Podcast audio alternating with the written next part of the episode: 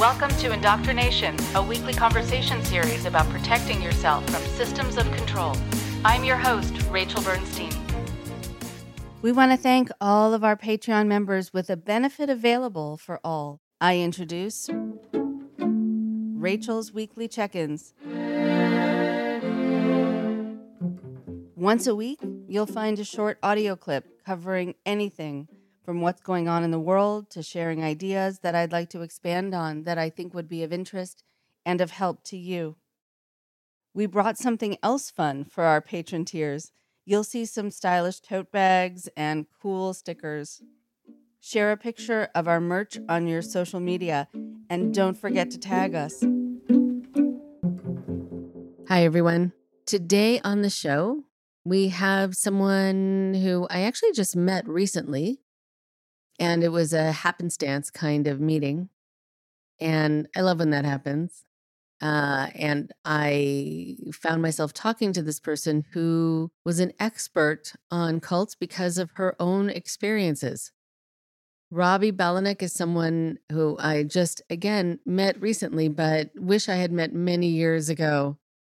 She has intel about a group that I remember hearing about when I was first doing this work. For a, a lot of us who have done this work for decades now, the name John Roger or the names John Roger and MSIA and Insight seminars take us all back a couple of decades to when we first started hearing about this person who thought that he had been mm, descended upon or visited by a spirit.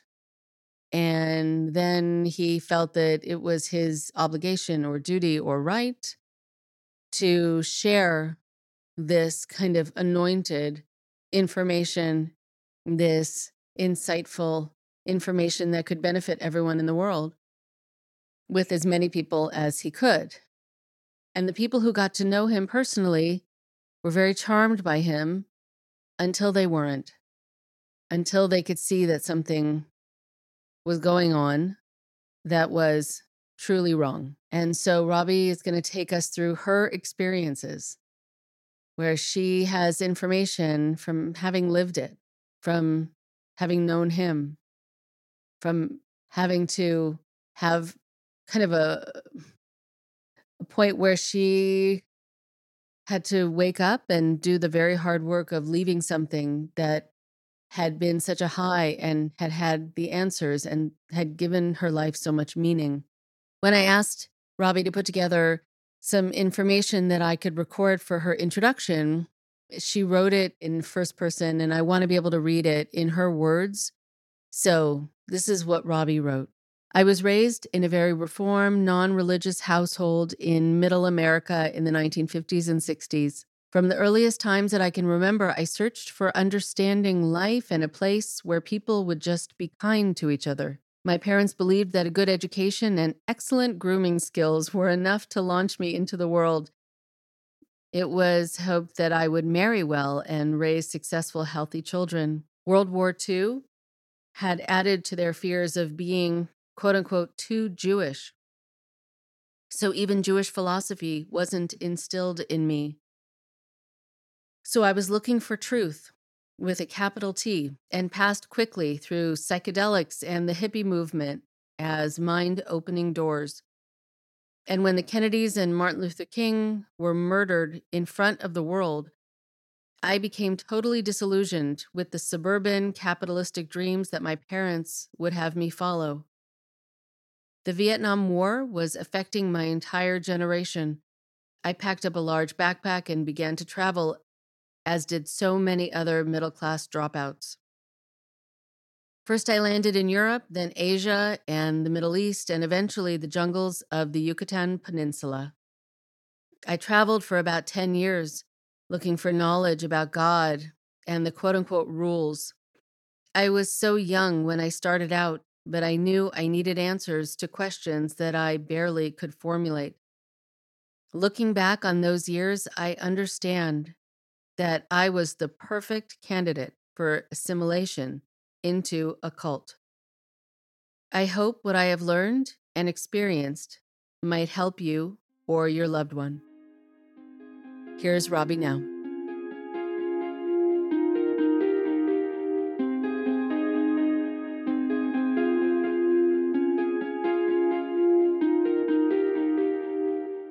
I am very excited to have someone I feel like I'm really meeting for the first time today, even though we met briefly in the past, but we were both wearing masks. and, uh, you know, when you don't see a person's whole face, sometimes you feel like you haven't fully met them. So I'm very excited to have Robbie Balanik on the show today, who I met in a very kind of happenstance way, which happens at times. Um, where we uh, where I was talking about some of the work that I was doing and uh, and you basically said huh?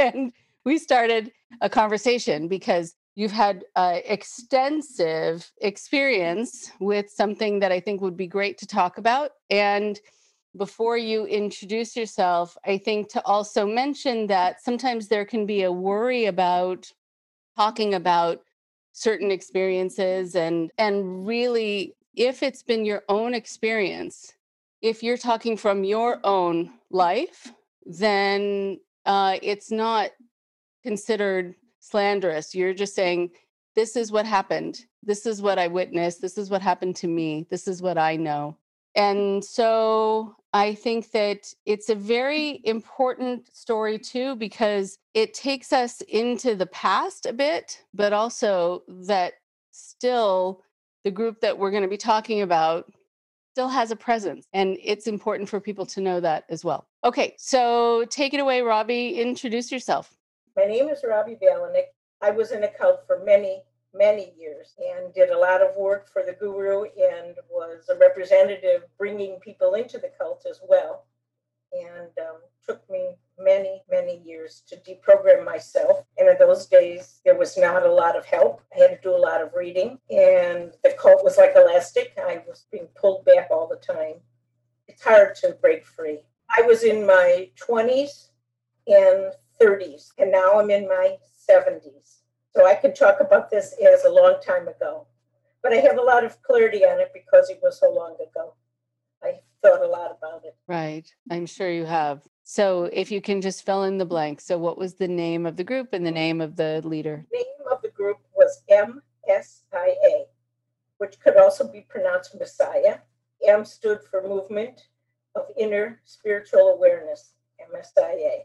I liked that name. That name was a hook for me too. I thought how clever that was because the movement of spiritual inner awareness is inside of all of us. So is the Messiah. Even the name hooked me. The guru's name was John Hinkins, but during an operation, he left his body and returned with a consciousness, he said, that was called Roger, and he became John hyphenated Roger. John Roger. He had been a, a, school teacher in Orange County, I can't remember where, and um, now he was this guru of sorts with this elevated consciousness. I'm wondering, first of all, what you were looking for at the time. I mean, there are times that people will say they were looking for something, other times it's that they weren't actually looking, but they happened upon a particular group that really spoke to them suddenly. Okay, I'll say this Woodstock really turned my head. I mean, I really, the coming together of people in love and peace really moved me. I was a part of the hippie movement before it went to drugs, when it was really about love and peace and loving each other. When the Kennedys were killed and Martin Luther King, I really had a terrible feeling inside. I'd been really let down by all the the American dreams, you know, be an American, be be a capitalist, get married, join the country club. All of that wasn't good for me anymore. And I um, took a backpack and started traveling the world. I traveled the world with that one backpack for almost a decade. I really believed I was young and naive and very optimistic. I really believed that I could find um, a place where people loved each other and were kind to each other and all served a common purpose. I looked, God knows I looked many years later, at the end of that journey, which I could talk about, of course, but at the end of that journey, um, a cousin called me.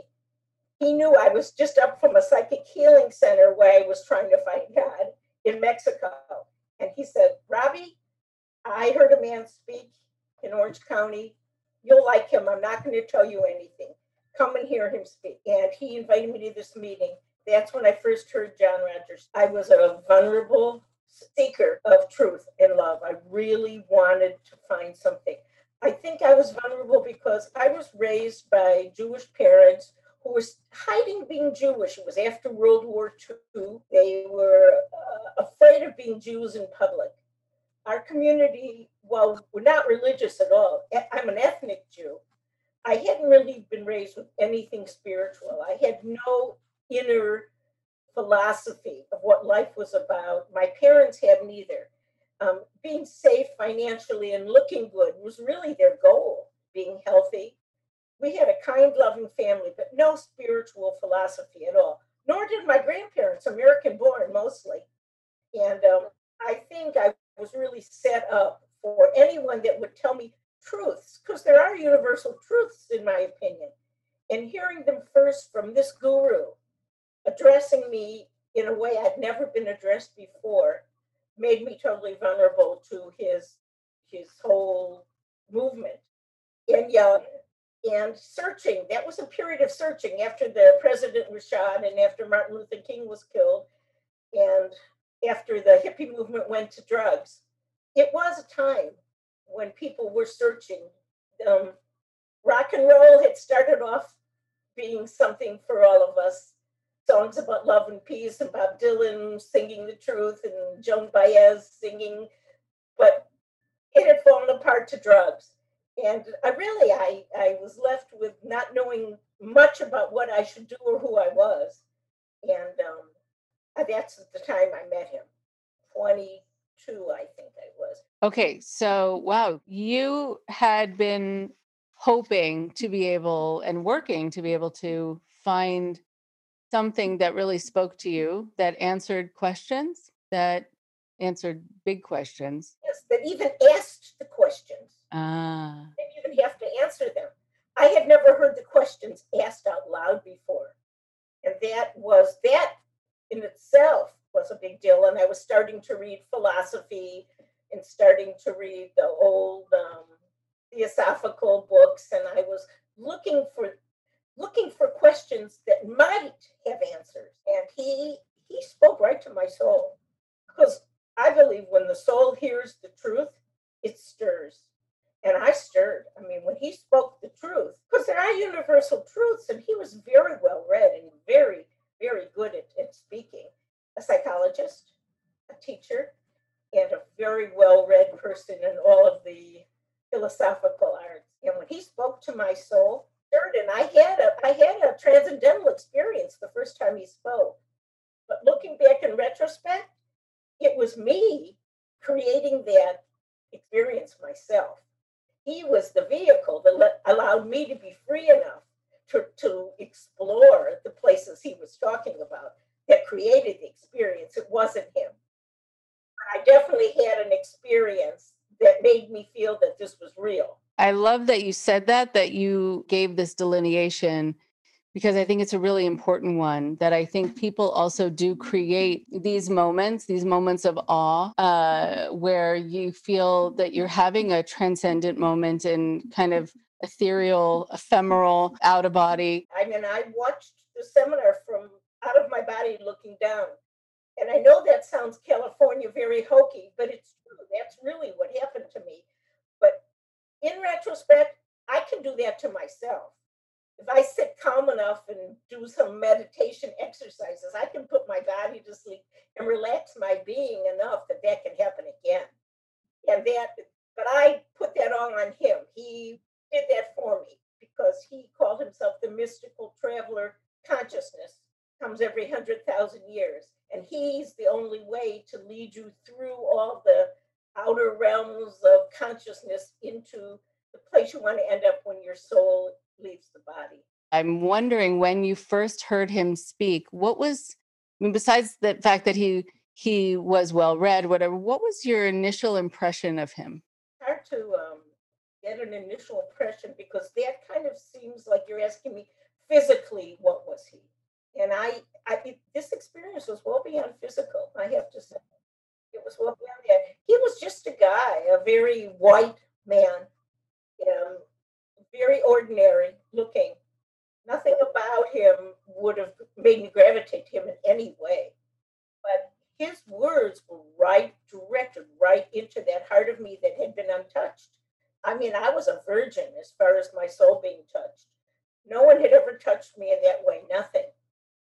And now things do. You know, I learned to open that place through this experience, you know, through my life's experience. But I had never been touched in that way by anyone or anything before. Maybe in reading novels. I like novels. Never in never in life in a room full of people that were experiencing the same thing as me. That camaraderie was what I'd been looking for all the years I'd been on the road. And that camaraderie is very important in being welcomed into a cult. Family of people. And that is something that we all crave in some part of us, you know. It's very good. It's very important. And I think, you know, there is something that adds to kind of the fervor of the moment when you when you have it all around you and you feel connected and and it's very exciting to meet people who are on a similar path or who are turned on by the same sorts of things and who are thinking about the things that you're thinking about and exploring and searching. So traveling on your own i mean there's some isolation about that and and you know even though you're going to meet people along the way but suddenly being in a room with lots of people i'm sure it's very moving. There was a language too.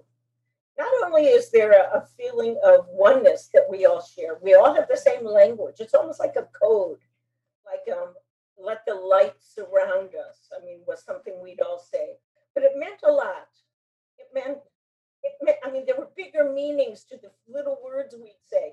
It was really joining a whole subculture that the rest of the world weren't lucky enough to be part of. I'm quoting a, a colleague, uh, Patrick Ryan, who talks about being in a cultic group is like being in a prison of specialness I'm curious what you know or what you now know about him.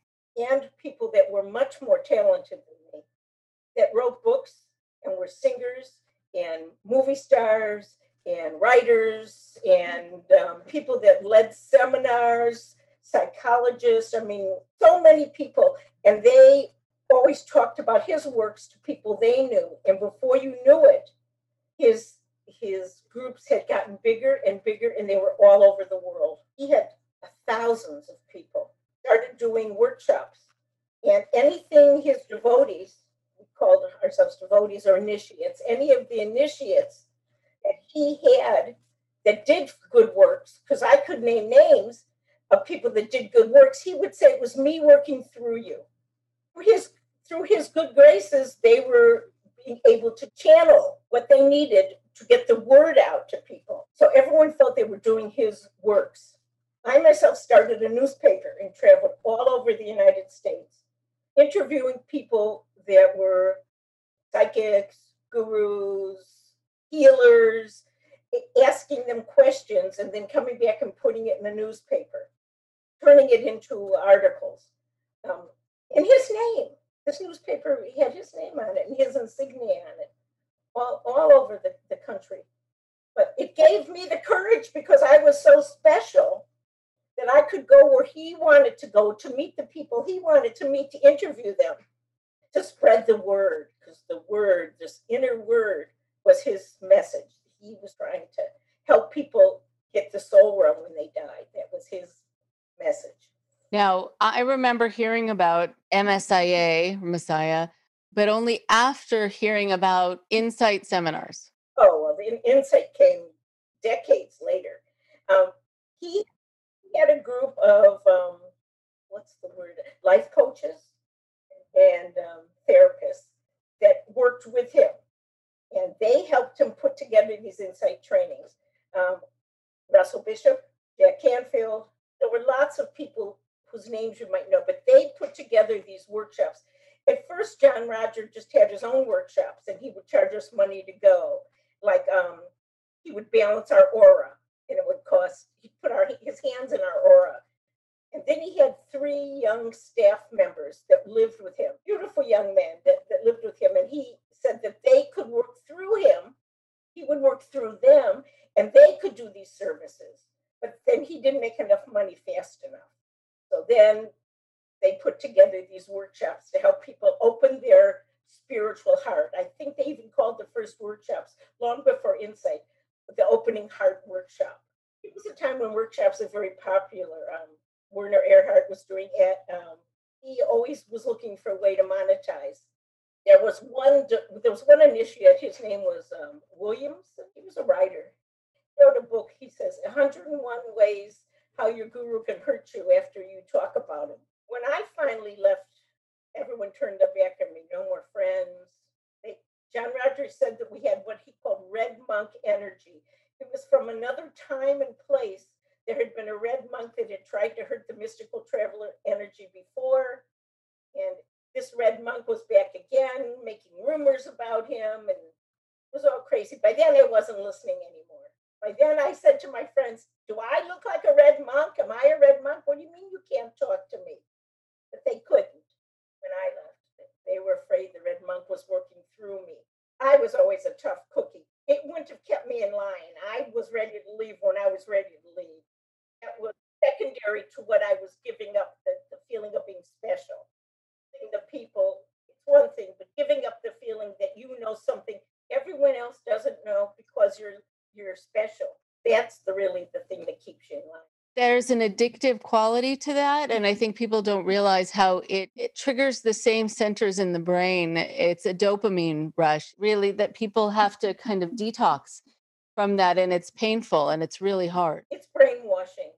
In fact i got to a point that i knew the words and the thoughts i could see the veil drop so that i couldn't break free. I could see the, it drop over my thoughts there were certain words that we used and if i if i would hear them all of a sudden i would be in a place that nothing could get in that was real only the cult ideas were in there. You know you you're mentioning something that we have you know as you know a lot of terms for like the thought stopping cliches and you know the things that really uh, and you can and i can see it i'm sure you you can remember it uh that sometimes when i'm talking to someone whose family let's say wants me to talk to them they go in and out of being present and i can see it in their eyes and I will sometimes kind of lean in, like I, I need to kind of bring them back into the room with me. And uh, sometimes it is just because they're reciting something in their head or it's a word that I use. What were some of those words or some of those phrases that you remember that brought that veil down? Happens when you're really brainwashed is the veil has been brought down so much that it's not even words anymore. It's just remembering It, yeah, because I can't really say it got it got thick enough that it wasn't even a word. It was it was just remembering, remembering that there was that, and remembering that would drop the the veil again, you know. And um, it's hard. It, it's real hard. I want to want to add this, and I say it to remind myself as well. I would have walked off a cliff and killed myself if I felt that was going to get me closer to the mystical traveler consciousness, without a doubt. I don't think I would have hesitated. You know, going from that story of seeing your feet going off the edge of a cliff that you would have done willingly, and to the point where you leave it, a lot needed to have happened, a lot needed to have changed that you started feeling, maybe that you started seeing, that you started doubting. What started to go wrong?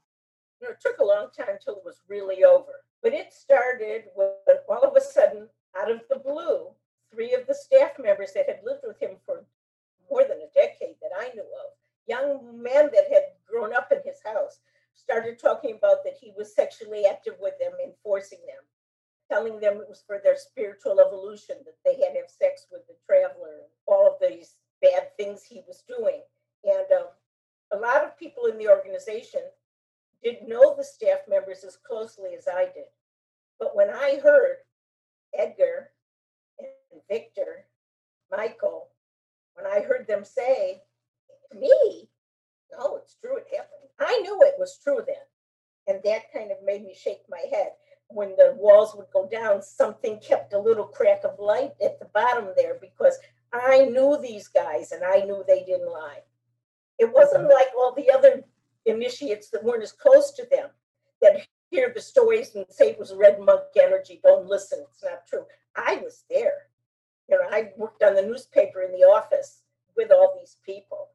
One person that had been with him all the years, she was a student of his from high school before he even had the consciousness. I think she was in love with him forever. But he used her, uh, Polly McGarry. She was um, his original staff member.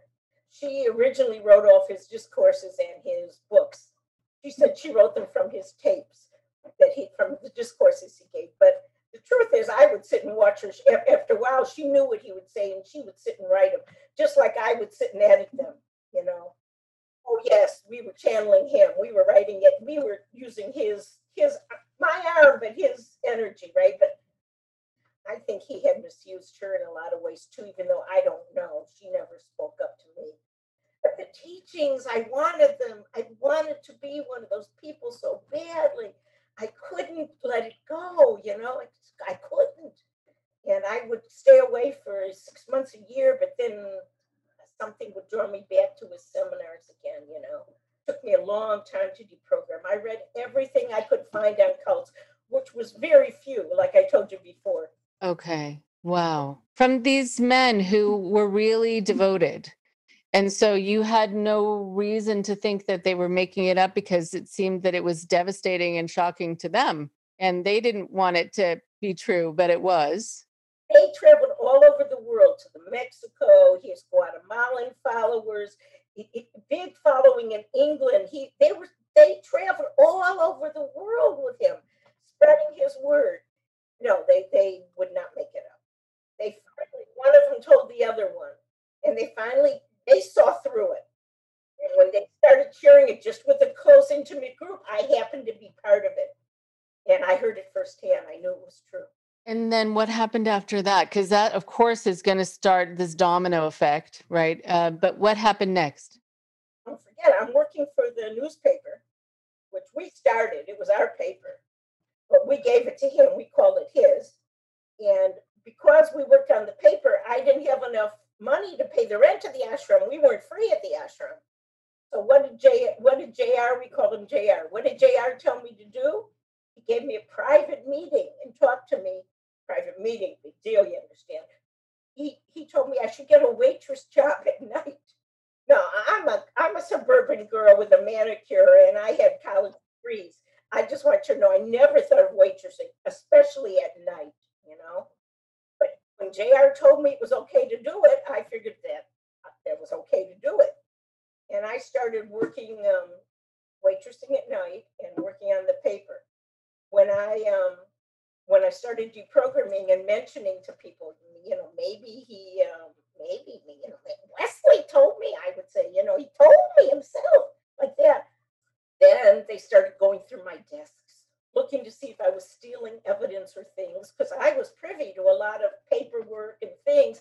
I don't know if there was anything that would have cast aspersions on him in the paperwork I was that I was privy to, but but they must have thought there was because now mm-hmm. they were tearing my desk apart at the ashram, going and telling me I had to leave. And all I did was mention that I had heard this and that and that was it. I was out then he started being then I started to see he was a sociopath, you know, that he was he was crazed at that point. What did you start noticing? Well, he would he was so paranoid of things that people might say or do about him that it, it didn't wasn't like a guru at all, you know. I mean, he was like a little girl in grammar school, afraid the girls were going to gossip about him you know, that's how he appeared. Anybody that said anything bad about him would have their mailbox broken into. If they didn't live in the ashram, their tires would be slashed. You know, I mean, all of these strange things. And they were happening to people I knew, people that I knew. So I couldn't turn from it. That's really what helped me move along.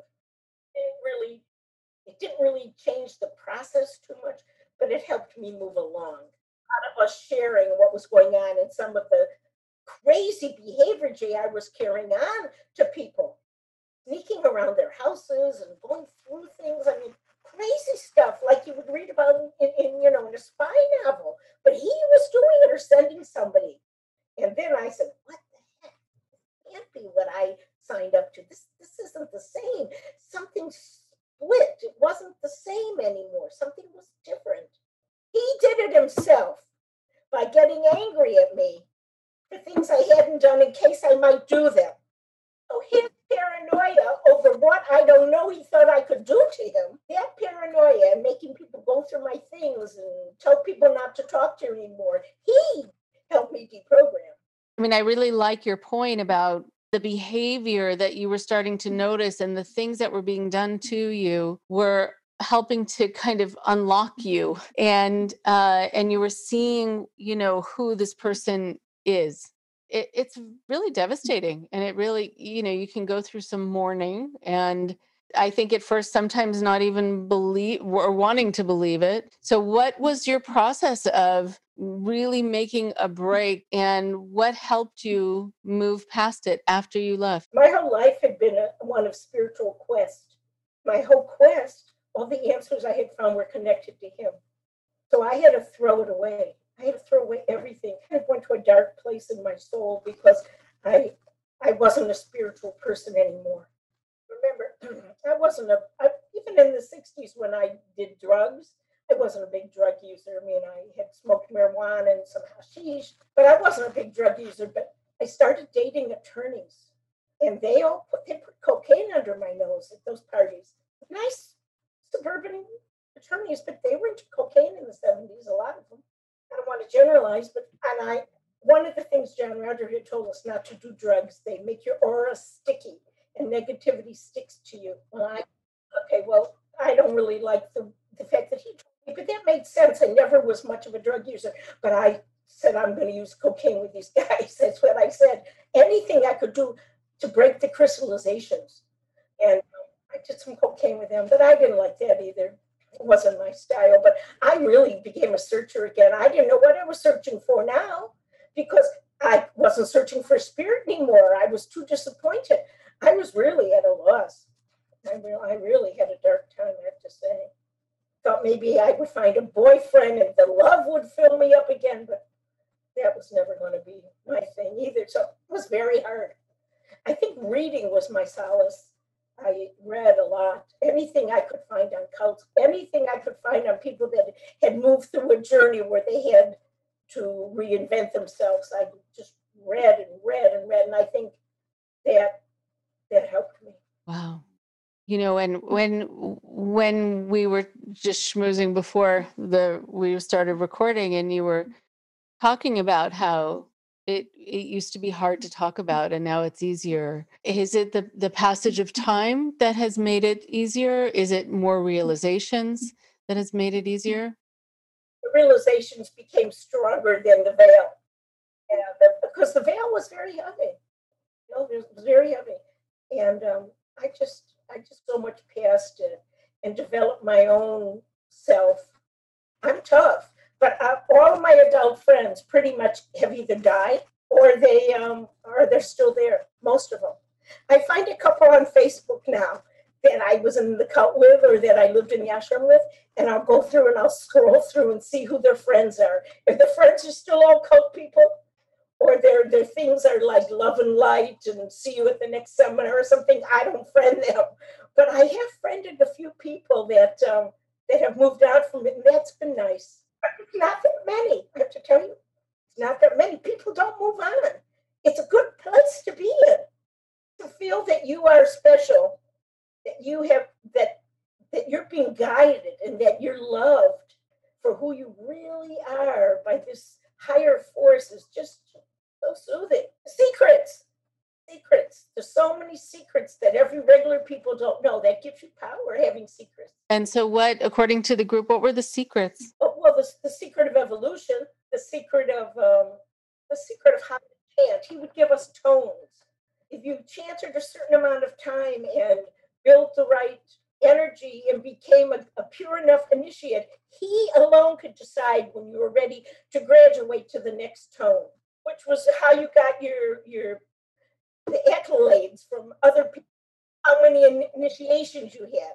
The highest initiation he could give was a soul initiation. he would hold that back. He wouldn't give it. Well, I always think now he didn't give it because he said once you got there, you were going to have this enlightened consciousness. Well, how was he going to do that? You know. I, you know, it's I find it so interesting, and I hear about this a lot. You know that uh, in groups like this, the the leader is the barometer. The leader is the one who decides if you're ready, if you're self actualized, if you are um, at a certain kind of consciousness level. All these things that are, uh, you know, unmeasurable, intangible, and it and I think it just breeds this dependency on this other person to just somehow see something in you or not, and to decide when you're not ready. I'm going to tell you something I've never said this publicly before, but I, when I got to a point, I had left, but some of my friends were saying, "You left, you left." before you got your soul initiation. I said, no, I got it. you know, I got it. I said, I don't got it. He gave it to me. And um, then what could they say? Uh, could they could they still call me Red Monk? You know? Because I was at a point I didn't care. I just said, yeah, I have it. I had had all the other initiations, and I knew damn well whatever you had to do, I had done it, you know? So I said, I, I have it. Listen, I was like elastic to that group for 15 years. Long after I left it, I would go back and start to try to see if I could find peace again there when I was in that dark side and didn't know what to do with myself. I often went back there. Good news is I didn't fall back into it. I just wasn't able to, you know. I would write JR a letter every once in a while. I would show up at a seminar waiting to see if he'd say to me something like, Oh, I'm so glad you're back. You finally made it back, you know. But he died. And when he died, one of the uh, young men he lived with decided that John Roger passed the mantle, they called it to him. And he was now the mystical traveler consciousness. And I don't, like I say, I don't know what this guy thinks, but all his whole life trying to emulate the, the mystical traveler. Now he thinks he's it. He must know nothing's changed. Hmm. Right. Who is that? What's his name? He's the mystical traveler now, John Morton. Morton. Okay. John Morton married Leigh Taylor Young. Uh. Leigh Taylor Young was famous for um, she was a movie star. Huh. I so I know just as we we finish up, I I there are two things that I wanted to to do before we finished. Besides, thank you for this. Um, one is to let people know that even though John Roger is not around anymore. He what is it? He passed the mantle onto someone else. Um, uh, he did. He was the founder of a university that is around, um, University of Santa Monica. Right? It's unaccredited. Mary came to seminars. They started it. They wanted to make a university. They they were PhDs and wanted to make a university. He helped them make the university, helped them get it together with his energy, they feel they channeled him. And so it was his university, but really Ron and Mary made that university. Ron and Mary started it with John Roger. But it's all, it's all tied into the spiritual Mishigas of nothing. like the spirit. I'm going to write that down. The spiritual Mishigas of nothing. Uh, that is a T-shirt right there. So no, I, as far as I know, also still insight seminars exists, and I think it's just right down the street from the University of Santa Monica. What that building when I was still part of the cult, uh, the 2200 building on Wilshire. There's chiropractic um, offices there. They give up, they tithe half of their salary. I mean, I have friends there still. Mary started the university with JR. It was really through their good works because they wanted to do that. But um, it, it, I mean, I don't know if you get any training. People that tell me they have that degree, I roll my eyes. All the money they pay to go to that university. I mean, what the heck is it? Uh, yeah, it's all about spiritual psychology, and but it's unaccredited. So I don't know what you do with a degree or a license from there. You have to get referrals into the community from the community. You're still bound to them. Wow, that's really fascinating. So because you you're you've done so much reading and you're an expert also because of your experience what wisdom can you impart on the people listening just about kind of what to watch out for. You know, I know that people are not going to be open to to seeing what they see later on, but what's important to look for. I want to say that don't be afraid to be on your own path. One that tries to take you off of your path and to have you do it their way, in their path, with their scoring sheet, that's definitely a no no. And any real teacher has a sense of humor and laughs all the time. Your path is written inside of you. We're all individuals, we all have our own path. And if anybody says they can tell you what's written inside your heart of what you should do, that's a sign. You stay away from that because you have to learn to read your own spiritual truths and hear your own voices. And anyone that's speaking through you and you're listening to their voice instead of yours, you're sidestepping. Thank you so much for the serendipitous connecting a couple weeks ago and then being able to be on this and share your history and how your life is now, which is so different. And it just seems that you're in this kind of settled place, you know, which is an interesting thing. And I want to say this if I said anything to offend anybody in any way, I'm sorry. And if um, anyone from MSIA should be listening and you think I said something wrong, please feel free to find me on Facebook and to correct me. Very nice to talk to you. And uh, I hope we run into each other again.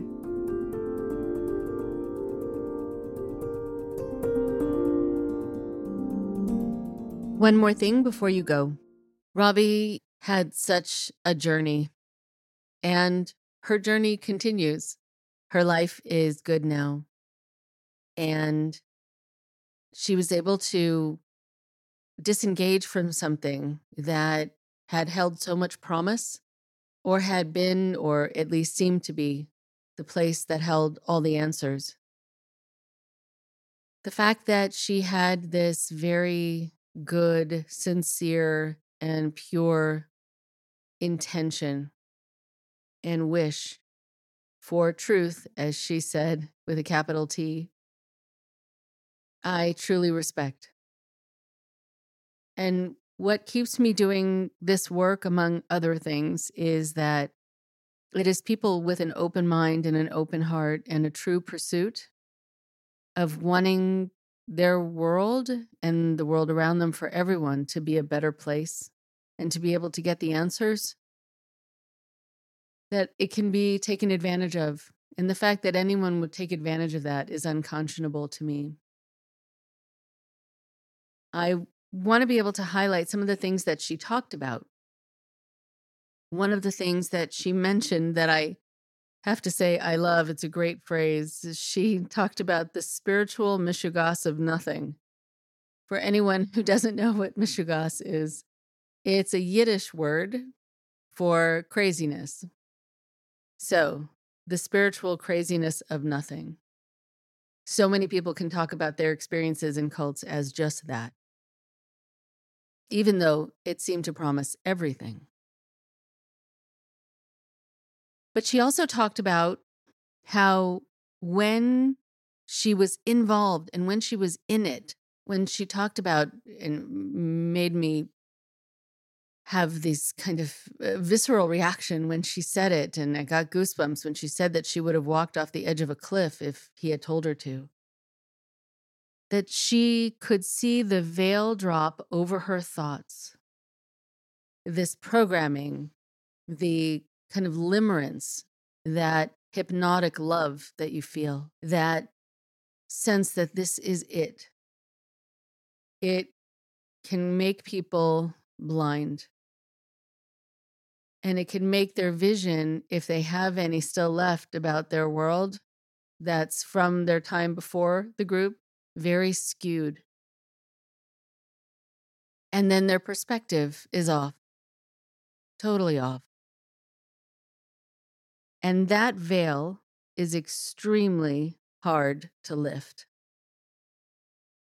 Many people have talked to me about it, feeling like a blanket that's been placed over them, over their mind, over their bodies. And just trying to lift it off, it feels like it's too weighty, too heavy to do so. there's also a fear of lifting off this veil or this thing that has encompassed you. Because once you do, what are you left with? You're not only left with being back in a world that you've been made to feel happy to have left or lucky to have left, and here you are again, or you're made to feel unmoored, not connected anymore to something that gave you so much meaning or something that gave you the path to follow or the formula to follow. And so a lot of people know that there is a veil that came down over them, but their fear keeps them from wanting to lift it off because they're equally afraid of what they're going to see once it's off.